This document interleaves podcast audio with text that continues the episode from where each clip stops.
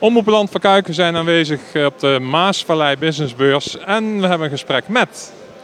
Sandra Reuvers, ik ben de projectleider van het beroepenfeest Land van Kuik Maasduinen on Stage. Oké, en uh, kan je daar wat meer over vertellen? Wat doen jullie allemaal?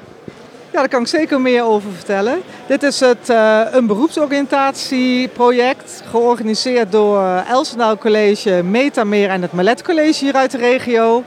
En die organiseren voor dit schooljaar ruim 800 leerlingen een, uh, ja, dit beroepsoriëntatieproject met als hoogtepunt, het meest herkenbare onderdeel, een beroepenfeest op 12 maart. 12 maart. En wie mogen daar allemaal komen?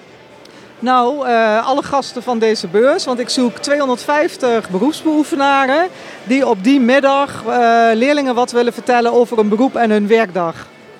Oké. Okay.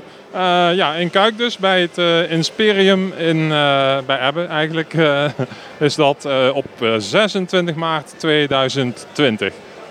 Nou, het beroepenfeest bij Ebbe is op 12 maart. En daar maken de leerlingen met twee van die 250 beroepsbeoefenaars een afspraak voor de doedag. En die is op 26 maart. Helder. Dankjewel. Heb je nog iets toe te voegen?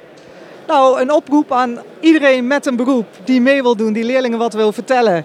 Uh, meld je aan op www.landvankuikmaasduinenonstage.nl. Nou, helemaal goed. Dankjewel.